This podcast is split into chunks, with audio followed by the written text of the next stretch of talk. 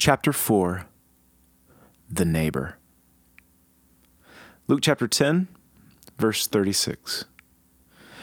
Which of these three do you think was a neighbor to the man who fell into the hands of robbers? What do you have to do to go to heaven?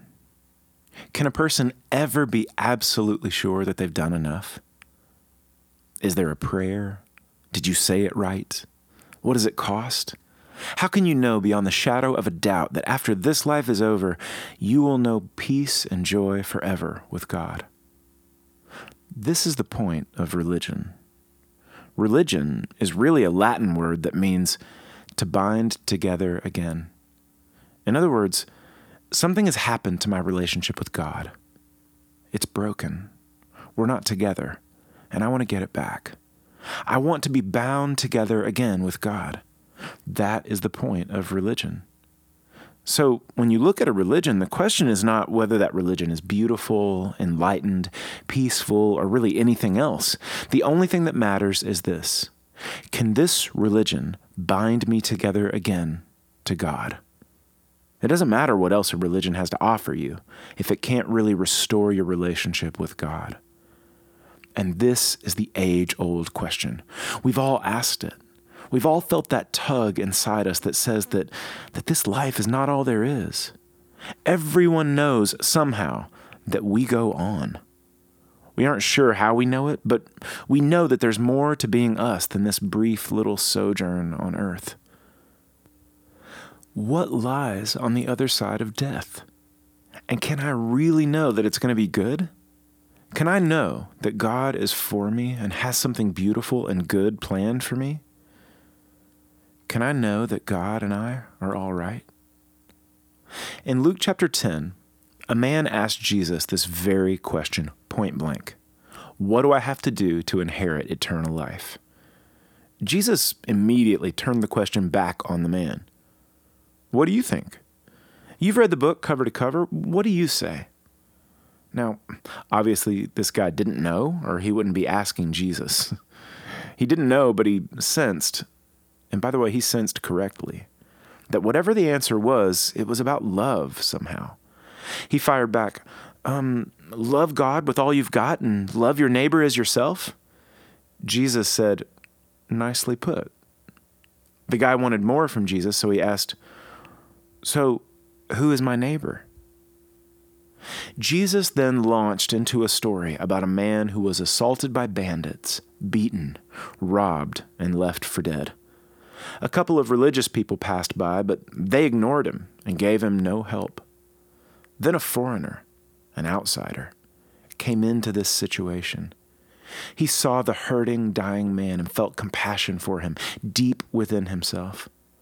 The outsider then bandaged the man's wounds with oil and wine. He loaded the wounded man onto his own donkey and took him into an inn where he personally paid the cost for the man's healing and restoration. At the end of the story, Jesus then did something unbelievably amazing. He flipped the whole thing around by saying to this man, Which of the three passing men was a neighbor to the victim? Whoa, that was that was incredible. Did, did you notice it? Did you did you catch the magic trick that, that just went down? You see, I've always heard that the point of this Good Samaritan story was that Jesus was saying to this guy, you know, care about people who are hurting, show them love when they need it. That that's going to get you into heaven. I mean, that's the way people always interpret that story. But there are a couple of problems with that interpretation. First off, that's not the gospel.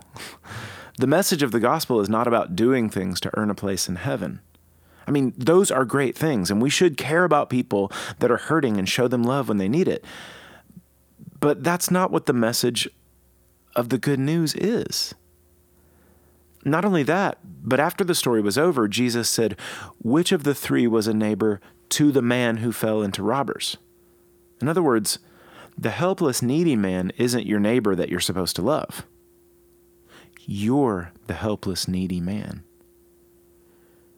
It turns out that when Jesus told the story and asked that question, he changed the perspective and showed that we're not the Samaritan coming to help somebody, we're the victim in the story. You there, listening to the story, you're the one who was assaulted, hurt, and abandoned without hope or resources. Wow. Jesus turned the whole thing around. If this is about getting into heaven, the first thing you need to realize is that you're the one lying there on the road, broke and bleeding to death. Let me say that again. If this is about getting into heaven, the first thing you need to realize is that you're the one lying there on the road, broke and bleeding to death. We were helpless and on our own. Traditional religion passed us by and left us on the road dying. Someone else had to come in. An outsider came into the situation and cared about you. By the way, the phrase had compassion on him, that phrase is only ever used about Jesus and this Samaritan in Jesus' story. The outsider loved you when you were helpless and needy. He bound up your wounds. He gave you a ride for free. He paid the price for your healing and restoration. Jesus was going to Jerusalem, and pretty soon he would fall into the hands of sinners. They would take everything he had. They would punch him, kick him, pull out his beard, whip him, smack his face, and make him bleed. They would nail him up to a piece of wood and leave him for dead. He would willingly walk into all of this because he saw you in need. What do we need to do to have eternal life? Love God and love my neighbor. Who is our neighbor? He's the one who loved us when we were broken and dying. Jesus was the outsider, the neighbor. If you know how bad you needed to be rescued, and you see how Jesus has rescued you, and you love him for it, you're in. For more on this, get yourself to a quiet place. Read Luke chapter 10, verses 25 through 37, and Romans chapter 5, verses 6 through 8. Think about what Jesus has willingly endured. Think about the fact that he did it all because he saw you in need, that he felt love for you deep down in his gut. What does that do inside you? Tell him about it.